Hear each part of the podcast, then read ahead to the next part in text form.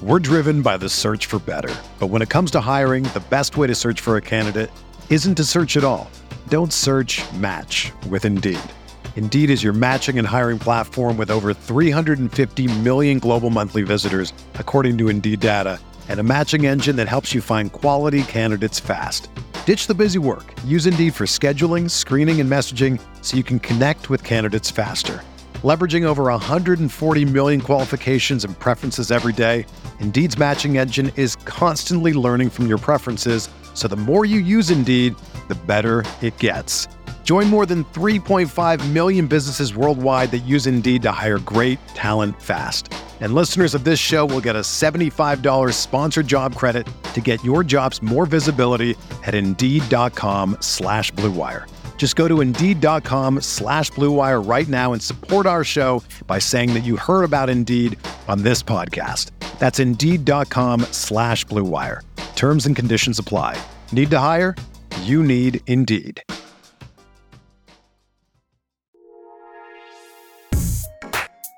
All right, what is going on, everybody? How you doing? Welcome to a bonus Wednesday episode of Talking Buffalo Podcast, part of the Blue Wire Network.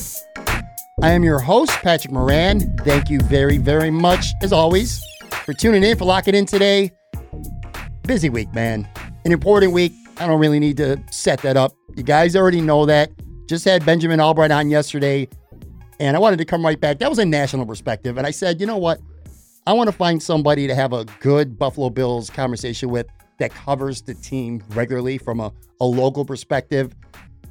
And Anthony Prohaska from Cover One is a guy right now. Okay, now, literally, and I mean quite literally, we're about to have a conversation. Which, what did we talk for about 15 seconds, Anthony, Yeah. before we started taping this? Maybe just about. I've literally have never had a conversation with Anthony, and I love that.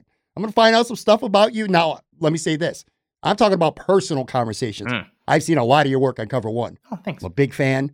I love this guy's coverage. You do great work with that. You do great work with Greg and Aaron, two good friends of mine, two Yeah. good friends of this podcast. You guys do the post games. It's it's a lot of fun. I, I'm a big fan of Cover One, so whenever I get a chance to get somebody to, to jump on, I, I take advantage. And again, I just you know, there's a couple reasons why I wanted you specifically. And before that, though, l- l- let me say this, or let me ask you this, I should say, because again, I'm a fan of your work, but I really don't know anything about you. Like, are you from the Western New York area? Like, where are you? Yeah, so born and raised uh, Buffalo, New York, and I graduated college. Went to live in New York City for nine years. Um, was in New York for a while. It was all right. Um, working and doing stuff, and then the idea was always to come back home to Buffalo. Um, but the only thing that was really keeping me in New York was, uh, well, she's my wife now, but my girlfriend at the time. I liked her. You know, your old stereotypical. You know, I stayed because the girl, yada yada. But eventually, you know, I had brought her to Buffalo a lot. We would come like every three months. She really liked it out here. And you find that a lot with people from New York City as they get older. It's kind of like, I don't want to be in the city anymore. It's fun for a while, but as you want to start to, you know, wind down, suburbs start calling you a little more. Um, so I moved back to Buffalo December of last year, 2020, because uh, we got married in September of 2020 and then moved back in December. So it's just been over a year since I've been back home. And yeah, it's fantastic. It's also nice that the Bills are good again and I can really experience that whole environment here. It really is cool, and it's you know, look, there's there's nothing like home. I born and raised in Buffalo. I went to Florida for five years. I just came back this past summer, and uh, it's nice. Well, it's not nice right now. Oh, It it's cold. sucks. it sucks. All right, I'm not gonna lie about that. We're so we're taping this Tuesday night. I'm telling you right now, I got up Tuesday morning, quite literally went right back in the house. It's too cold, man. yeah, that's what you open I the work from you're like, home. I work from home. Okay, my primary job is I work from home, so I don't really need to go out that much. So if I got enough food in the house and it's this cold, I ain't going anywhere. I wish But, I, I uh, wish I could have done that today. That was uh, I worked from home a couple days last week uh, with the storm at the back end of the week. That was just real rough. And today was when yeah, I, I started the car, went outside and got into it, and just sitting there, I was like, no, this was a mistake. I should have also worked from home today. It was a it was brutally cold today, man. Like my my bones were still cold, like an hour after being inside. It was just wild. let me let me set the stage for something. And one of the thing one of the things that I want to talk to you about today, and it's Tremaine Edmunds. Mm. And we're going to talk about a lot of other stuff. He's just such a polarizing Mm. figure with the Buffalo Bills, regardless of how you feel about him. Here's the reason why I, I sought you out Mm. to talk specifically about this, and, and again, other stuff too. It's one thing to have an opinion, and we all have them. Some are more informed than others, quite obviously. And I re- I have a lot of respect for a lot of podcasters out there. I, I truly do, man. There's a, there's a lot of great podcasts out there. A lot of people who really know what they're doing. What I like about what you do and what Eric Turner does a lot Mm-hmm. from Cover One, specifically, I'm talking about Cover One for the purpose of where I'm going with this now, is you guys break down film Oh, thank you. and you see stuff. that it's one thing to have an opinion and, and, and recite stats.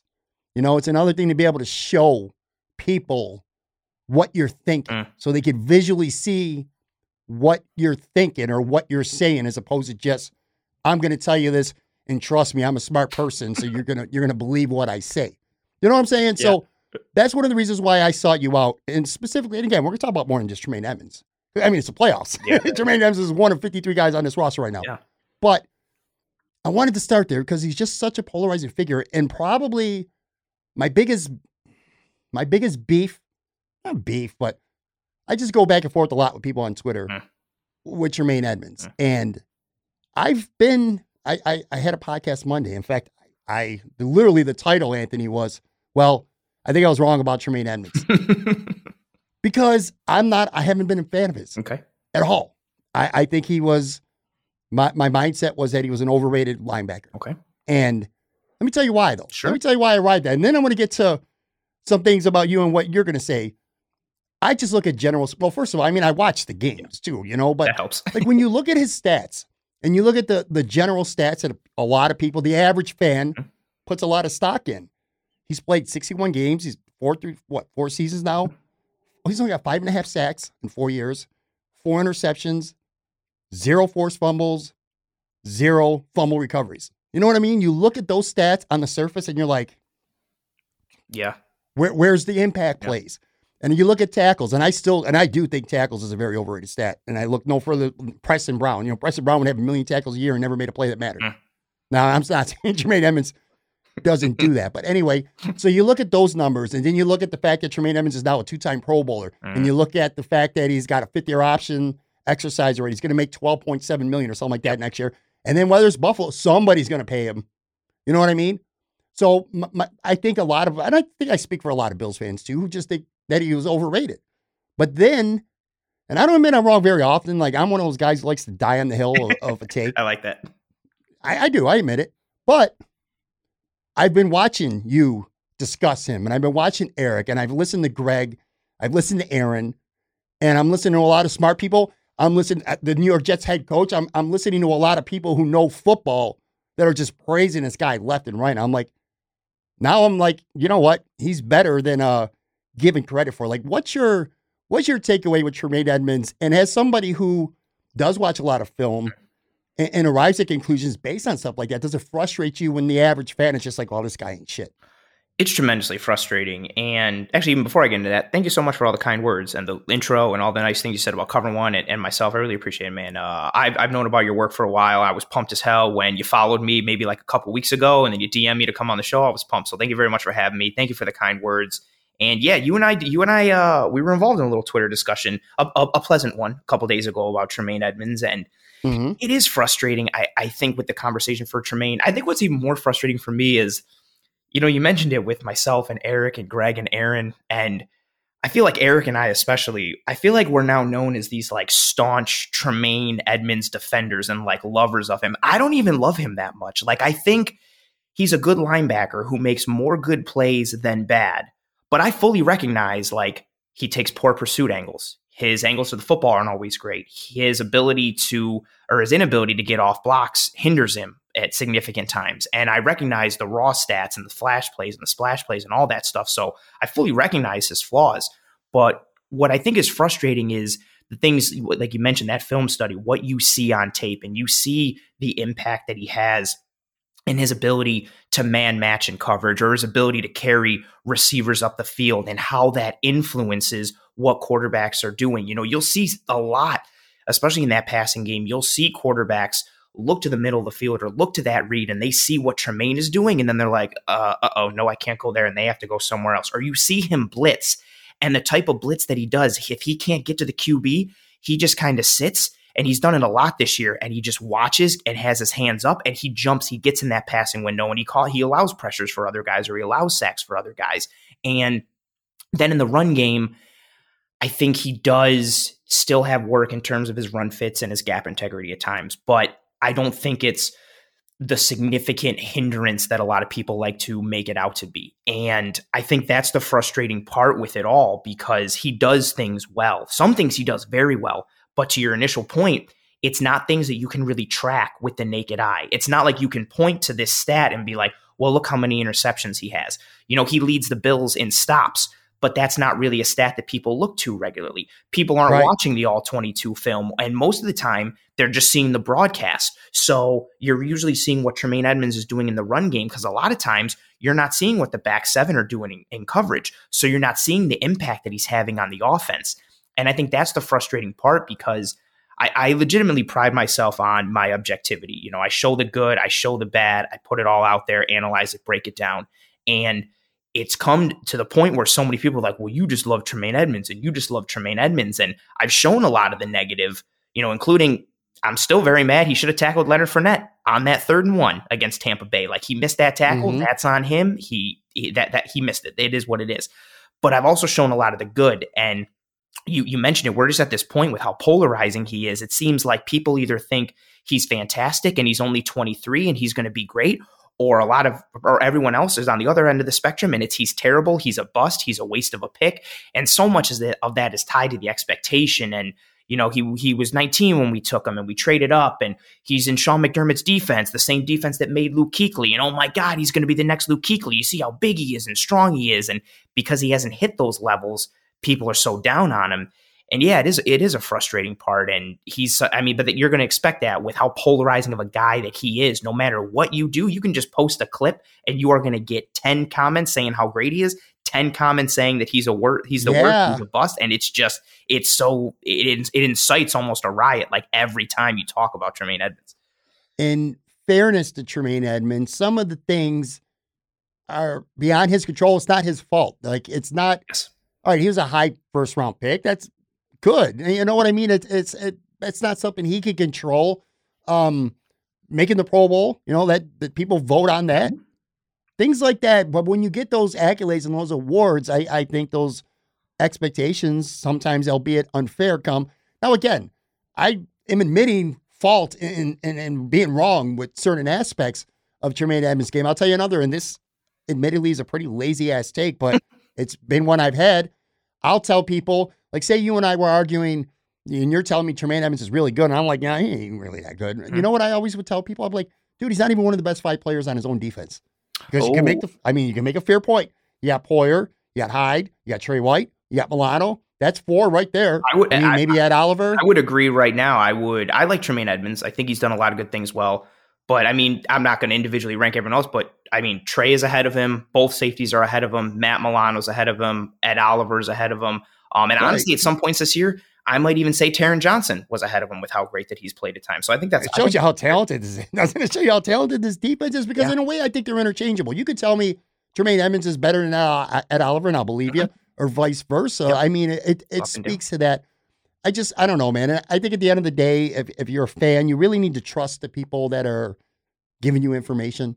Mm. Like I've, I've again, I've developed a trust for you. I've developed a, a trust for Eric when it comes to stuff. Because you just spoke eloquently about it. Stuff you don't even if you don't watch it all 22, other people's assignments, what other people are doing and stuff yes. like that. It's just it, it, sucks in a way that it's unfair how he gets evaluated mm-hmm. and, and, the expectations that are put on him. And at least, hey, I'm gonna pat myself on the back because, like I said, I've kind of I've backed off, man. There's been some people who've been very high on Tremaine Edmunds, and I wasn't one of them. But I'm starting to see the light. Hopefully, I'll see the light a lot more in the next couple of weeks. Hopefully, as well. He, but, he can do a lot of yeah. things to really, you know, turn the tide. He had a good game against the Jets, and he's had really good moments at times this year. And I, I think the key with it is, you know, even just the fact that you're willing to admit potential like fault in how you've seen someone is such a key point. Like that, that's happened to myself. That happens to every single talent evaluator, scout, film watcher, everything. There's people here like, man, that guy's not really that good. And then you watch the film, you're like, oh my God, I was wrong.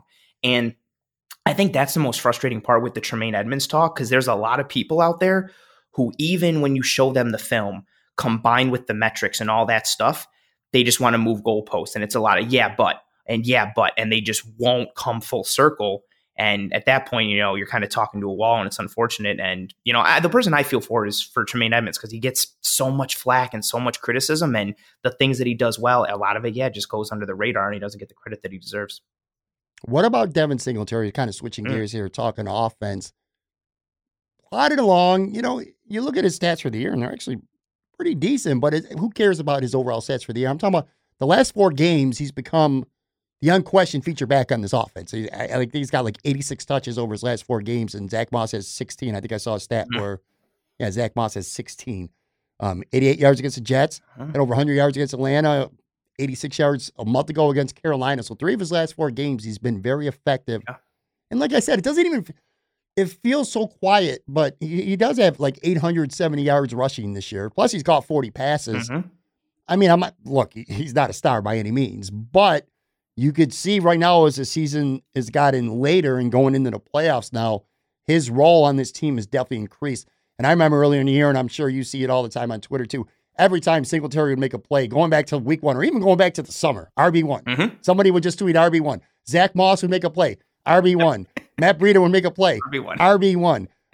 Devin Singletary is your like legit. Finally, the Bills do have an RB one. It seems to me anyway, and it's Devin Singletary. Like, what are your thoughts on him right now? Um, he's definitely the RB one. I, I put a tweet out earlier today. So the first twelve games of this season for Devin Singletary, four hundred and eight total snaps. Only one game with more than sixty snaps, and he averaged thirty four snaps a game. The last hmm. five games, three hundred and six total snaps four games with more than 60 snaps, and he averaged 61 snaps per game. He wow. is the clear RB1 at this point. Like 408 total snaps in your first 12, and then 306 in your last five, averaging 34 your first 12, 61 your last five. He is clearly the guy. And, you know, Brian Daboll in this offseason, and even last year too, they've talked about it at times, like riding the hot hand when it comes to the running back. And we've seen that a lot in games, to the, even to the point where it seemed like purposefully done where it was like, well, this is going to be a Devin Singletary drive, and then this is going to be a Zach Moss drive, and this is going to be a Singletary, and then we'll see what happens in the fourth quarter. We saw the Matt Breida experiment. I would still like Matt Breida to get some more touches. I think his speed is real, and I think he could do some things for this offense. But it's hard to argue with what Devin Singletary has done and how that hot hand has come into play. It seems like Daboll and this offense has kind of realized, like, you know what, Devin Singletary is the hot hand, but it's not the hot hand – from a granular perspective where it's like drive to drive or game to game. It's just purely he's the hot hand because of what he's done these last X amount of weeks, and they keep giving him the touches. And like you mentioned w- with the stats, it's hard to argue he's pulling off he's pulling off runs that are, are showcasing his ability to win in multiple ways. He's showing the proverbial, you know, make a guy miss in a phone booth type of moves, but then he's also showing power. He's running through arm tackles. He's running through defenders who are trying to square him up. He's attacking shoulders and getting forward. His run for the touchdown uh, a couple weeks ago against New England, where he ran through Ja'Whaun Bentley, that's a that's a legit linebacker in Ja'Whaun Bentley. He's a thumper. He's bigger than Singletary. He's known for coming downhill and sticking dudes in the hole. Singletary ran through him, and it wasn't like he caught Bentley off foot. That was squared up. Bentley saw him coming. He ran through him. We've seen runs like that over the last several, not even several, like four, five, six weeks, combined with those longer runs, those burst runs, those explosive runs. And he's got a stranglehold on this position. And, you know, I think when you combine it with a lot of the things that are being said in press conferences. Um, you know, Aaron mentioned it this past week on the post game show, like the positives that are being said about Devin Singletary that are not being said about the other running backs, you can almost kind of infer, you know, that those guys aren't doing those things. You know, Devin Singletary is being talked about, you know, he's he's always in the right spot. He always knows his assignment. He does the right thing. Those things aren't being said about Zach Moss and Breida. And you got to think that eventually those things added up and contributed to Singletary getting these touches. But the thing is, he's doing things with these touches. It's definitely his spot to lose. And if we if we progress in these playoffs, I expect this to continue to be the workload. I don't think we're going to see a Zach Moss game or a Matt Breida game unless, knock on wood, something happens to Devin Singletary. This is his backfield at this point, and they're going to ride the hot hand, and he's the hot hand.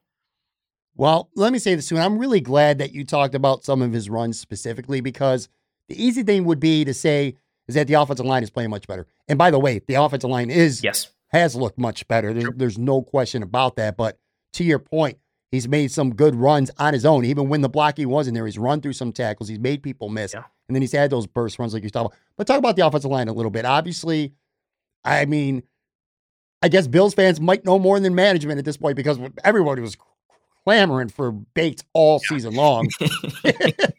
Finally, he gets in, and it's like I don't know, coincidence. I, I have no idea if it's coincidence or not, but all of a sudden, this offensive line just looks completely different. That New England game to me was the the turnaround. The second New England game I'm talking about when Dawkins was not healthy enough to start the game, mm-hmm. but then Bakker went down. Dawkins ends up coming in. The, the just ever since the, the, offensive line has just looked really good, quite frankly, now yeah. for a month. I, I I think you're spot on with that. It's it's been a nice change, and I think Bates coincidentally, you know, has been kind of the spark for that offense, and I think kind of a tipping point because what we've seen for this offense all year, leading up to you know Bates really being inserted in there, is they were just always kind of caught in between, especially in the run game. They didn't really have anything to hang their head on. They weren't holistically athletic enough to run a pure zone scheme up front, and they weren't physical enough and proper with their execution in order to really run a lot of gap. And Bates has come in, and his athleticism is tremendous. You know, his relative athletic score coming out of college is like a 9.4 out of 10. He's tremendously athletic, but he's also shown a lot of physicality. And that has allowed this Bills offensive line to execute more of these pin and pull runs that we continue to see work week in and week out for the Bills. You've got Mitch Morse, who's one of, if not the most athletic center in the NFL, especially in space. Spencer Brown, who is this athletic and nasty ball of clay. Daryl Williams can still move pretty well for a guard. And then you have Dawkins who can move a bit. And now you've got Ryan Bates, who's really athletic, combined with the physicality he's allowed for this Bills offensive line to have the ability to start to hang their hat on something. And that's the ability to run these pin and pull runs, to attack with more gap scheme, to use some counter runs, some almost like old school power football. And we've seen it a lot. The big Devin Singletary runs that you're seeing, a majority of them are pin and pull runs. Think about that first one in the second half against Tampa Bay to that right side, pin and pull, and he shoots through the gap. Think about Josh Allen's touchdown run a couple weeks ago. They run uh, GT bash with Josh Allen, and they're pulling from the backside. So Bates's athleticism has really, I think, solidified his this his position in this offensive line. I think this has to be the group going forward. With all due respect to Feliciano and Cody Ford, I don't think either of them are seeing the, the this this lineup unless, God forbid, something happens up front. Bates has been a nice piece. And as the Bills, you know, hopefully continue and progress in these playoffs, they're going to see better units up front and better defensive fronts. And then we're, we're going to get a real true test of how this line fits and how they perform because the competition hasn't been great these last several weeks. And even New England in that second game, they played the Bills a little differently, especially in pass rush situations and didn't really test. They tried to have more of muddled and contained rushes to stop Josh Allen and take away his legs. But like you said, they've they've performed well, and that's all we need. This isn't we don't need this line. Ideally, we have like a top five offensive line because we have a top five QB, but we don't need them to be a top five offensive line.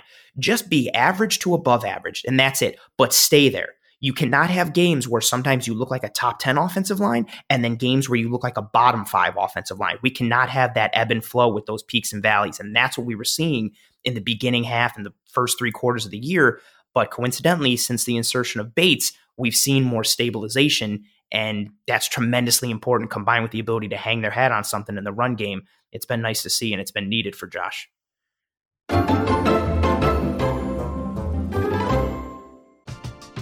We're driven by the search for better. But when it comes to hiring, the best way to search for a candidate isn't to search at all. Don't search match with Indeed. Indeed is your matching and hiring platform with over 350 million global monthly visitors, according to Indeed data, and a matching engine that helps you find quality candidates fast. Ditch the busy work. Use Indeed for scheduling, screening, and messaging so you can connect with candidates faster. Leveraging over 140 million qualifications and preferences every day, Indeed's matching engine is constantly learning from your preferences, so the more you use Indeed, the better it gets. Join more than 3.5 million businesses worldwide that use Indeed to hire great talent fast. And listeners of this show will get a $75 sponsored job credit to get your jobs more visibility at Indeed.com slash BlueWire. Just go to Indeed.com slash BlueWire right now and support our show by saying that you heard about Indeed on this podcast. That's Indeed.com slash BlueWire. Terms and conditions apply. Need to hire? You need Indeed. Whether you're a world class athlete or a podcaster like me, we all understand the importance of mental and physical well being and proper recovery for top notch performance. That's why I'm excited that Unifyd Healing is sponsoring podcasts on the Blue Wire Network. Unifyd Healing is a new and super innovative global network of wellness centers powered by Energy Enhancement System, or EE System. If you haven't heard of the EE System yet, then you'll want to listen up. This technology promotes wellness, deep relaxation, purification, and rejuvenation. Wherever you are across the globe, access to a center is easy and affordable. Interested in experiencing the EE System technology for yourself? Go to unifydhealing.com slash bluewire to learn more and find a center near you. That's unified, U-N-I-F-Y-D, healing.com slash bluewire. No material or testimonials on the Unifyd Healing website are intended to be viewed as medical advice or a substitute for professional medical advice, diagnosis, or treatment. Always seek the advice of your physician or other qualified healthcare provider with any questions you may have regarding a medical condition or treatment and before undertaking a new healthcare regimen, including EE system. All right, I'm back with Anthony from Cover One. Let me ask you a hypothetical, and, it, and look, it means zero, nothing at all. But I'm gonna ask you anyway because I, I just had Benjamin Albright on the show yesterday, Mhm. and he kind of He's awesome. I was I was taken back a little bit, and I disagreed with him for the record. But I want to get your take on it. I asked him if you were a Bills fan and you were watching that craziness that was going on late Sunday, the Chargers, the Raiders game. Wild. You know, your your heart's jumping through your chest, regardless of how you wanted it to play out. But I thought I asked him if he thought the Bills fans would prefer to play New England, the enemy, no, as opposed to what I saw from Justin Herbert over those last five minutes. He was dead adamant saying the Bills should have wanted to play the Chargers. Mm. That if you're a Bills fan, you want the Chargers to have won that game. He said, well, a- and in fairness to him, he was right. Because I, said, well, Justin Herbert, you saw what he did. Mhm. He goes, well, you need to have faith that your quarterback can be better than him. And then you take that away, and the Bills are just a better football team. You got the Chargers, West Coast, going to the East Mm. Coast, no defense, you know, this and that, yada, yada, yada. I don't know, though, but I still disagree because I'm like, Josh Allen could play really good, and this guy could just play elite Mhm. and throw 380 yards and four touchdowns, and you lose a wild game. What was your take? Like, not and again, it's completely irrelevant. The Bills are obviously playing the Patriots, and that's all that matters now. But just for the sake of discussion, anyway, just amuse me. Like when you were watching that game Sunday, what as a Bills fan, what did you want to see? I was torn, you know, and especially going into the weekend, my dream scenario was to play the Raiders in the first round. And I'm also mm-hmm. kicking myself because a win against Jacksonville or a win against Tennessee, and we're either the second seed or the first seed. And if we're the first seed, we get the bye. If we're the second seed, we would have gotten Pittsburgh. So all these scenarios are running through my head. Sure. But Yep. going into that Sunday night game, I was torn with wanting to play the Chargers or the Patriots because I think, you know, playoffs are football in general is all, all about matchups, but especially in the playoffs. And the Chargers have a porous run defense. Um, they are 30th in DVOA against the run, 26th overall in defensive DVOA.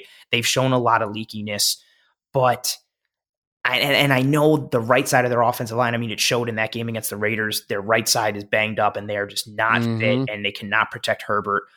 But they've got some elite guys, even just, you know, starting with the defensive piece. Bills played the Chargers last year. They won. Joey Bosa had a phenomenal game. He was a game wrecker for the Chargers up front. And I think about that and be like, okay, how would they have handled Bosa? I think Derwin James is tremendous. How would they have handled Derwin James? They've got some speed on the defense. They may not execute. And I like that matchup more for the Bills, you know, against the Chargers defense than I do the Patriots defense. But then you go to the offensive side, and like you mentioned it, you've got Herbert and all these weapons. And I know the Bills secondary since Tre'Davious White has been out, they perform admir- admirably, especially at the corner position.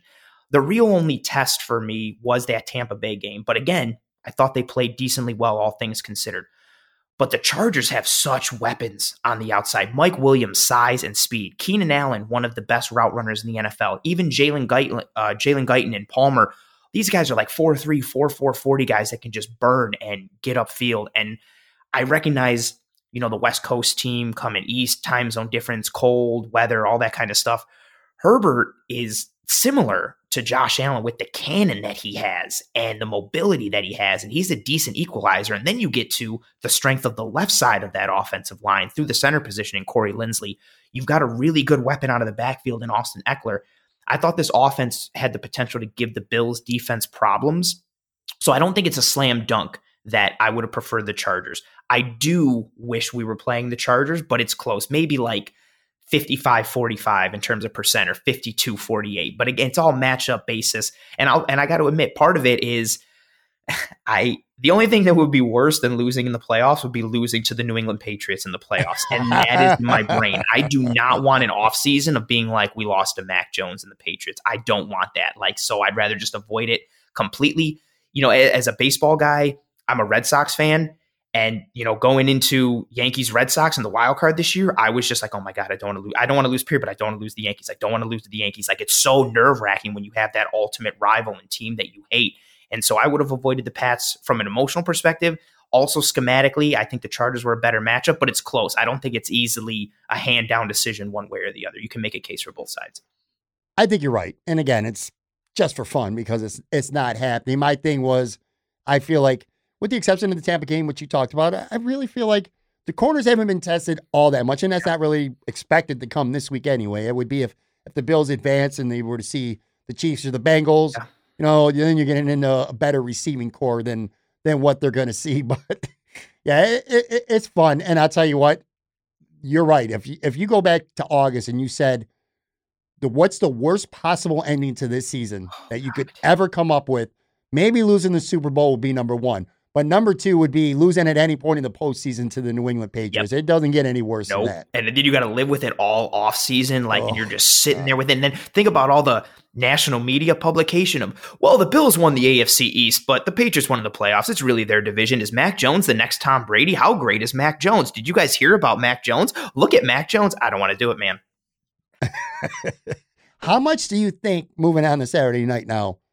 This weather is it's, it's supposed to be terrible. It's supposed to be absolutely frigid, freezing. Now, maybe maybe not wet, maybe not windy, which is definitely more important than just cold. All right, so I'll put that out there. But that said, you know, Matt, Matt Fairburn from the Athletic had a stat, and your boy Aaron Quinn was going at him a little yeah. bit. Which I think who who doesn't Aaron Quinn go at it? I, I love yeah, Aaron. It's like my brother to me, man. But yeah, dude just likes to.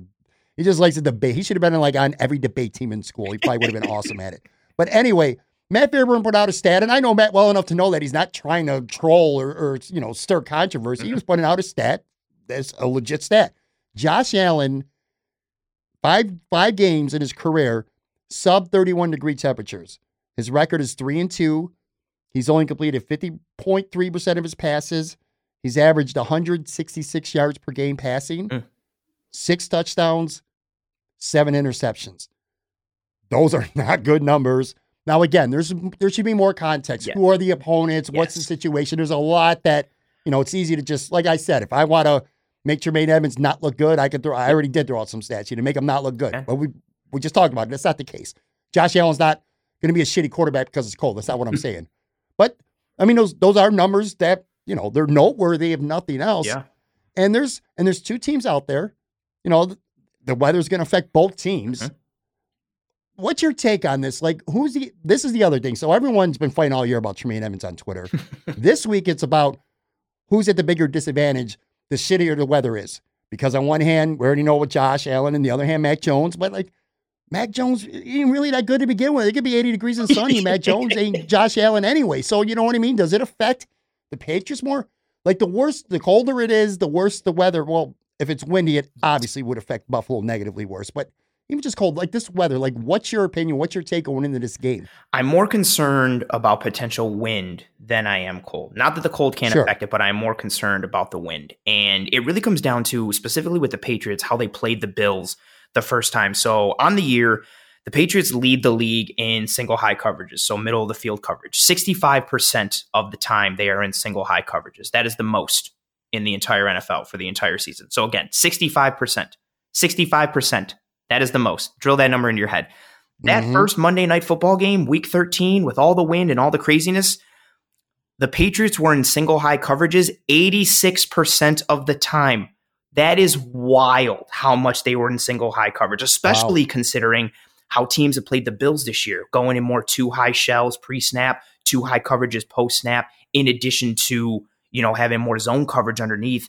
The weather, if it's windy, favors what the Patriots want to do. They want to go single high, they want to clog the short to intermediate. And if they don't have to honor the vertical threat or the intermediate part of the game like they didn't in that first uh, game against the Bills in Buffalo on Monday night. They're able to do some things. They want to eliminate Josh Allen's legs. If you've got more guys around the box and you're playing zone coverage around the line and everything, it's easier for you to limit Josh Allen. They also want to play a, a, lot of man coverage, 34% man coverage on the year in both week 13 and week 16. They played 39% man coverage against the Bills. So expect to see that somewhere like every four out of 10 snaps, they're going to play man. I think with the weather, if it's windy, that's what concerns me because it gives the Patriots the ability to play to their strength on defense, which is crowd the box, crowd the line of scrimmage, play single high looks, bring Kyle Dugger or Adrian Phillips down and have those looks inside the box and around the line. And then on the offensive side, it's tricky because if it's windy, right, or if it's cold, Josh Allen has the arm strength to throw almost through anything. He showed it in that Monday night game in the fourth quarter. Once they decided, like, okay, guys, we got to throw the ball, it was like, oh man, we probably should have thrown the ball this whole game. If it's windy, it hinders Mac Jones even further than, like you mentioned, a nice 80 degree weather, you know, day already does. But the ability for the Patriots to lean on the run game, if it's windy, is the only thing that gives me a little, you know, worry. But again, I think they're going to try and lean on the run game anyway, regardless of the weather. They want to come and attack this Bills team through the ground. They want to make things easy for Mac Jones. They want to take advantage of honestly the advantage that I think they have up front. The Pats offensive line is strong, they're physical, they're talented, and they can move. The Bills defensive line is not built to stop a team that wants to run the ball 30 to 40 times a game. They're built to stop Patrick Mahomes and the Chiefs. They're built to one gap and be aggressive and compress the pocket. They are not built to take on big physical offensive linemen. What you're going to see is like what you've seen multiple times against the Pats this year, where they're going to have plays where they knife into the backfield and they get a stop for minus two or minus three, but then they're also going to give up gains of 10, 15, 20, maybe even more.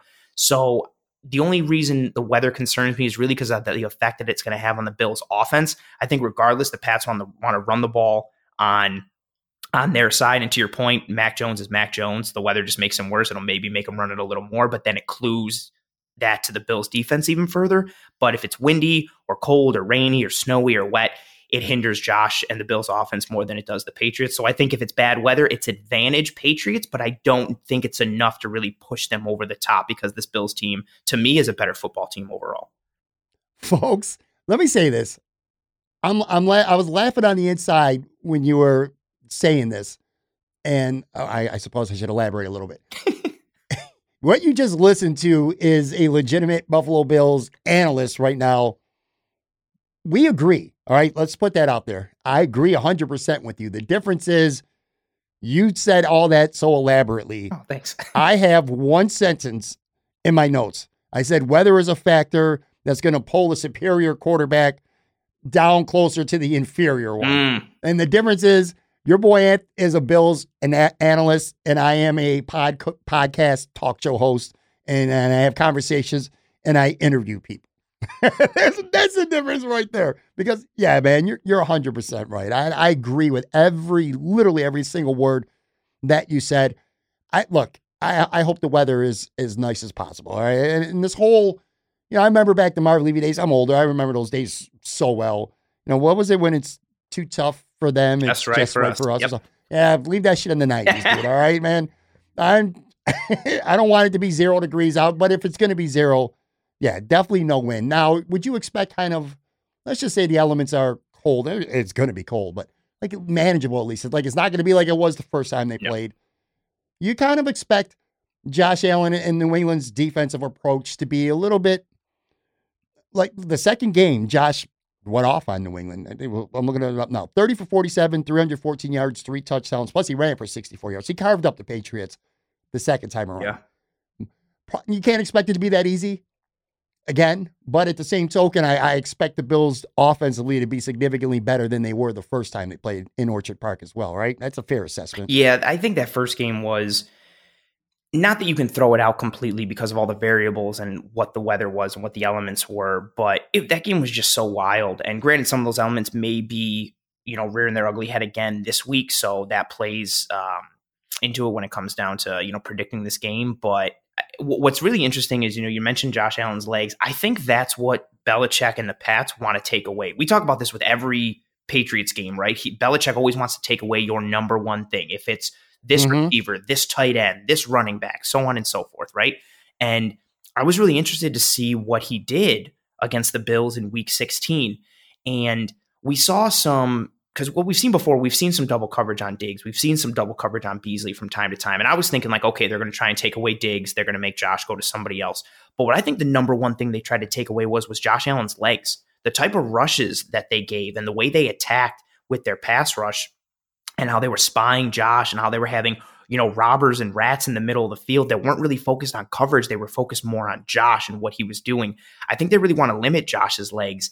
And his ability to run in this game, I think, is going to be important no matter what. I, I, think it comes down to is he going to run the ball via design runs or is he running the ball via scrambles? Either way, he can be dangerous, but we've seen him do both for this Bills team, especially the last several games down the stretch. He's had really good runs off of scramble when protection is bro- broken down and he's read what's going on in front of him and he gets out. And we've seen him execute on these QB powers and these GT bashes and pin and pulls where he's been able to get behind Mitch Morse and Spencer Brown and Dion Dawkins and that whole crew up front. I think the Bills are going to need him to run. To what capacity, I think, is going to be determined by how the Patriots play him and ultimately how the weather kind of shakes out um, in terms of winning and everything. Is again, I think it's going to be a factor, but I think Josh Allen's legs have to be a part of this game, of this story, as they are every week. I mean, he's he's a dual threat quarterback you're going to see it every week. One week he might beat you with the arms, the one week it might be the legs, it might be both, but his legs are going to be important. I think it's going to be needed based on how the Pats are going to play him in coverage. There's one other factor too, or difference, I should say, between the first time the Bills played New England and the second time. Obviously, it's not as big of a factor as potentially 40 mile an hour winds that would trump everything. But the first time the Bills played, I could be wrong, but I, I'm pretty sure I'm not. I think Isaiah McKenzie was a healthy scratch that game. Mm. I'm pretty sure he was. He was inactive. And the second time when they played in New England, McKenzie just went absolutely. I, I, he went off against the Patriots. I think that's the game where he had like 11 catches. I, Cole Beasley was out that game. I think it was yeah. like 11 catches, like 125 yards, touchdown. Yeah, and a touchdown, yeah. and, he, and a touchdown, and he was in motion. They ran jet. You know, the, at least even.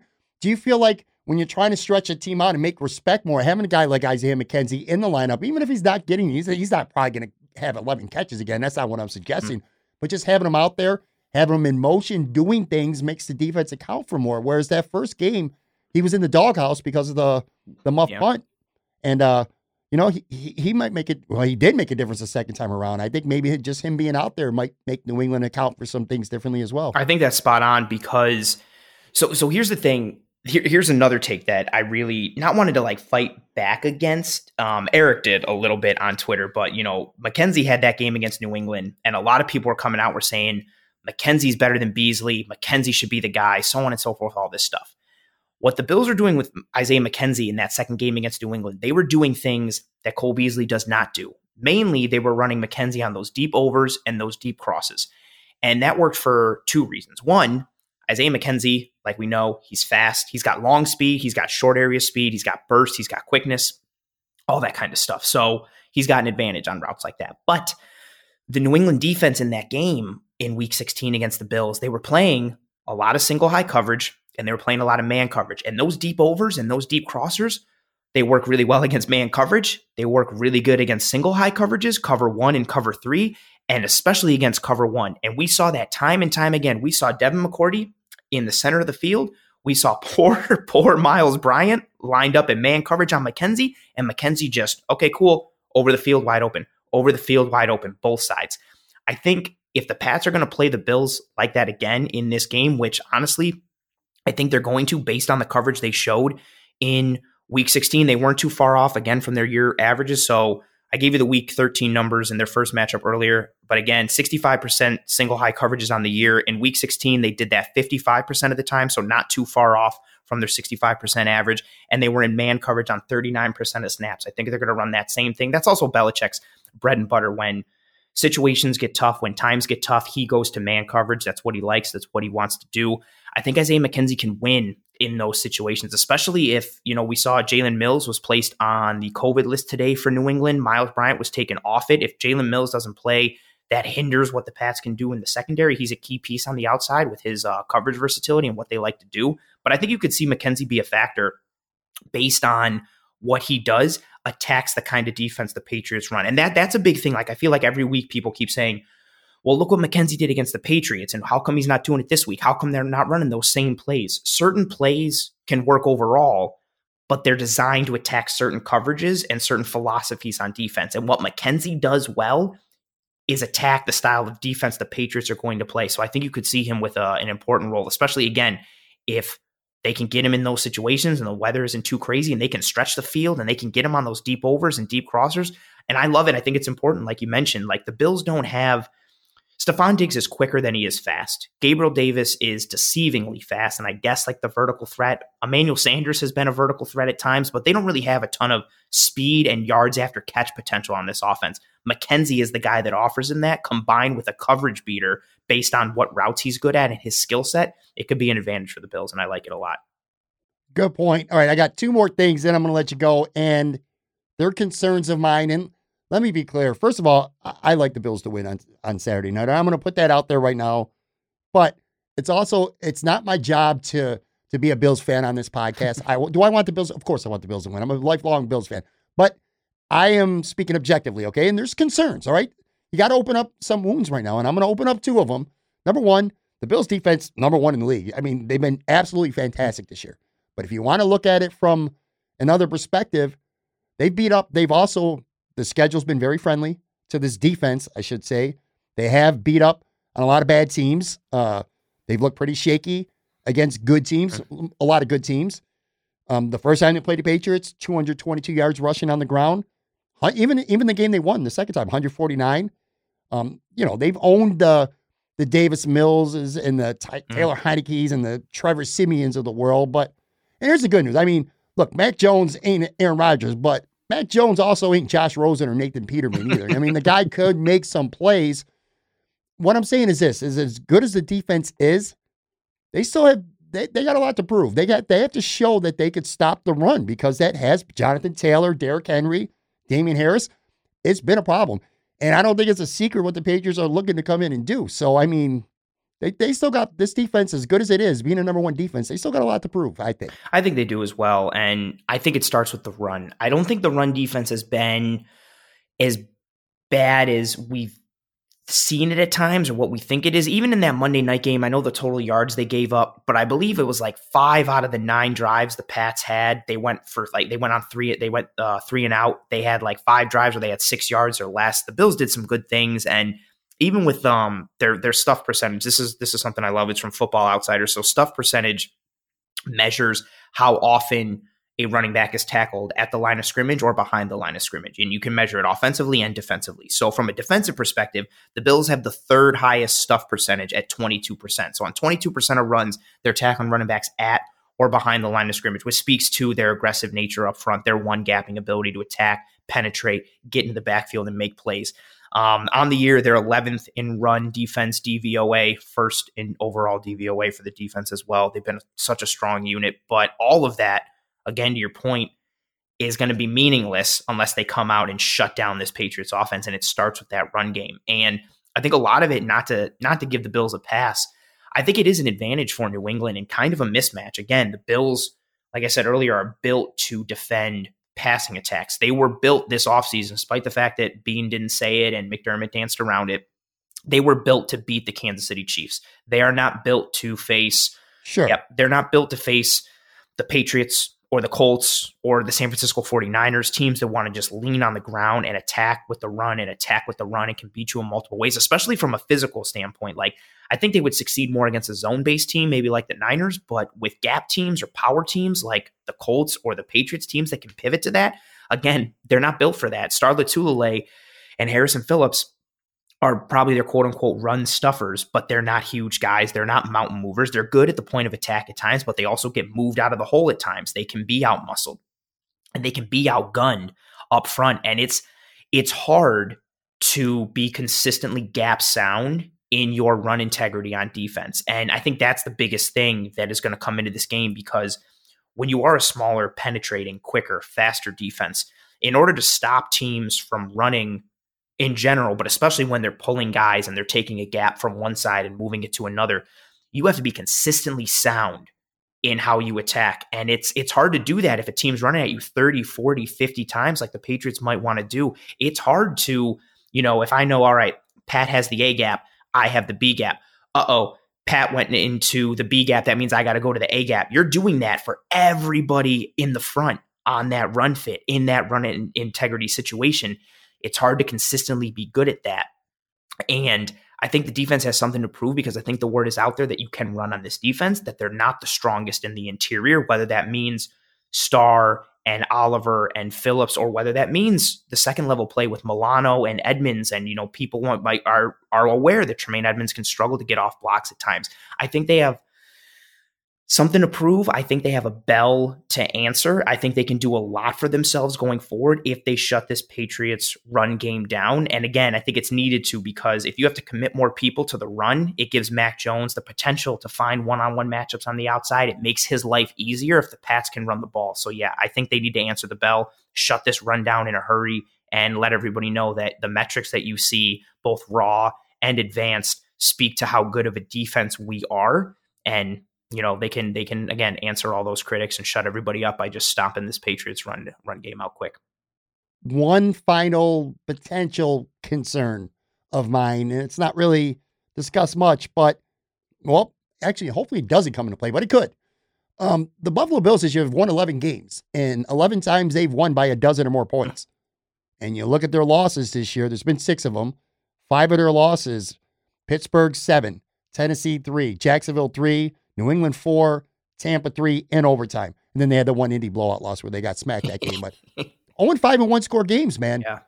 If this is a, a game that goes late into the fourth quarter, that's something to to be concerned about. I mean, the Bills, again, when they win, they just go out and they dominate teams, including the New England Patriots, who they're facing Saturday. So I mean, they beat they beat them handily the first time they, or the second time they played them. But it's got to be something that you're at least a little bit concerned about. If it gets to be that fourth quarter and this is a a three point game, the Bills have not finished uh, a game out this season. That's been a close one. I think that's a very fair point, and it's definitely something I'm worried about. One, just from the perspective of who the team is that we're playing. You know, you're looking at a team led by Bill Belichick, who's, you know, when you get into those fourth quarters and the game is close and everything's tight, then it comes down to a lot of situational football. And Bill Belichick is arguably the greatest, you know, situational football coach of all time in just terms of what he can do and what he knows how to do and how to throw you off and how to take advantage, so on and so forth. But, and eh, focusing on the Bill side of it as well, I think a lot of what this team does stems from Josh Allen,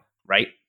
And I think this team goes as far as Josh Allen goes. They take their vibe and their energy from him. They feed off of him, both positively and negatively. And when games are close and when things are tight, we still see that ability from Josh Allen, ability in kind of a negative way where he starts to press. He starts to make several reads and throws or tries to keep plays alive in certain ways that he shouldn't. And when he starts to press in that way, I think the defense starts to press, the offense starts to press, the team as a whole starts to press. That's what worries me a little bit in a close game like that, combined with it being Belichick on that other side. This team is, you know, Greg Thompson said it several weeks ago on one of the post game shows that this Bills team is a, and he didn't mean it necessarily like this, but the Bills are a front running team that when they get out early, boom, it's over, it's done. When they yeah, they flex on exactly. you, man. They get up. Yep, they're yeah. to let you know. They're like Steph Curry when the Warriors are up by twenty and he's shooting threes from half court, and yep, he's dancing yep, and, and, yep. and all that kind of stuff. But when they're down or when it's close, it's a different vibe and it's a different team. My hope is since that Tampa Bay game in the second half, I said it after. I think a lot of things have changed. That game was so yeah. tremendously important, and I didn't want to, you know. And a lot of people were coming at myself and Greg and Aaron uh, on Twitter and in the post game for there's no moral victories and stop trying to find silver linings and all that stuff. And it, I don't think we were, but I think the message was so important. This team in that Tampa Bay game, Tampa Bay came out and dominated the Bills in the first half. They punched them in the mouth, and the Bills were bloody and laying on the canvas. And the, the, the count was at like seven or eight. The Bills picked themselves up. They, plick, they picked their bloody carcass up, up off the canvas, got back, and they started punching. And they're a couple horrible non pass interference calls away from coming back and beating the Tampa Bay Buccaneers in that fourth quarter and not even needing to go to overtime. And regardless of the final actual win or loss or whatever, I think that was a huge thing for this team. This team showed that in the face of adversity, they could claw back and they can fight. I genuinely think they're a different team from that second half against Tampa Bay to the team that we're seeing now. I think they're better equipped to handle a close game and handle adversity and be able to fight and claw and have a little more confidence in themselves. But it's something that is definitely in the back of my mind because it's the Patriots, the stakes are high, it's the playoffs, and I think that ability of you know pressing or sugar high Josh Allen, I think it can come out a little bit if this game is close and the stakes are high. But I think this team is better equipped to deal with it at this point based on what they've shown since that Tampa Bay second half. I'll tell you what, man. I say this. Look, I, I appreciate every guest I ever have on this podcast. I, I love talking to people and I enjoy it. But this conversation today, I'm telling you right now, and I'm not I'm not blowing smoke up your ass. I legitimately, genuinely not only enjoyed it, I feel like I learned a lot too. Oh, thanks. And I, and I mean, and I know people that are listening learn a lot just by spending an hour listening to Anthony. Give him a follow on Twitter at pro underscore ant. Sky's coverage, the cover one umbrella, man. Just dude, go to YouTube, hit subscribe on that button. You ain't gonna go wrong. There's like eight different, there's like 8,000 shows on there. These guys are all good, man. This was genuinely a lot of fun. Dude, thank you so much, man. This was a good time and a great chat. And I, I, I feel more knowledgeable already. Dude, I sincerely appreciate the kind words like it that you've warmed my heart on this frigid cold buffalo day this frigid cold night man like that that was so awesome to hear like i've i've known of you for a while i respect your work i, I told you in the lead in like i was pumped when you followed me when you dm me asked me to come on and i'm glad you you know had a good time and to, to hear yeah, again, you express those kind words and appreciation for me is, fantastic. And I had a great time too. This was an awesome time. I like the back and forth. I love your background that people aren't seeing because we're audio only. You got a sick setup. I like the I like the vibe you got. I like the music. It was good from the get go. Like, yeah, you're a good dude, and I appreciate you. Appreciate me. This was awesome. Thank you so much for having me. Be back, brand new episode, Casual Friday with my man Joe Yerdon. Talk to you guys Friday.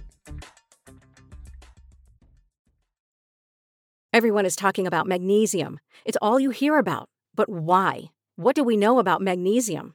Well, magnesium is the number one mineral that 75% of Americans are deficient in. If you are a woman over 35, magnesium will help you rediscover balance, energy, and vitality. Magnesium supports more than 300 enzymatic reactions in your body, including those involved in hormonal balance. From functional medicine doctors to mental well being and female hormone experts, we all know that magnesium is the one mineral to improve all aspects of well being and health. But which one? Magnesium Breakthrough from Bioptimizers, the trusted choice recommended by leading experts with seven best absorbed forms of magnesium to ensure your body receives the support it needs for overall well being. Go to bioptimizers.com slash balance today and use code BALANCE10 for 10% off. Support your journey to wellness at B-I-O-P-T-I-M-I-Z-E-R-S dot com forward slash balance. Magnesium Breakthrough from Bioptimizers, your foundation to optimal health and vitality.